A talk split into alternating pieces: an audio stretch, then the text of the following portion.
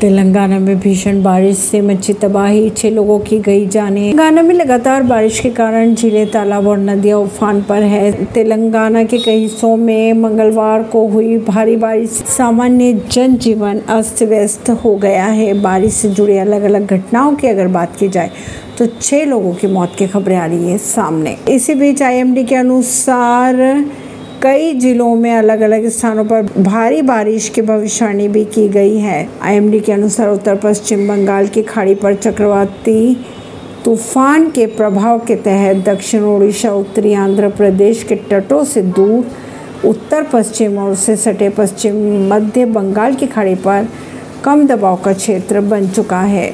IMD ने अपने bulletin में कहा कि चक्रवाती परिसंचरण की अगर बात की जाए तो सात दशमलव छः किलोमीटर ऊपर तक फैला हुआ है। परवीन सिंह नई दिल्ली से।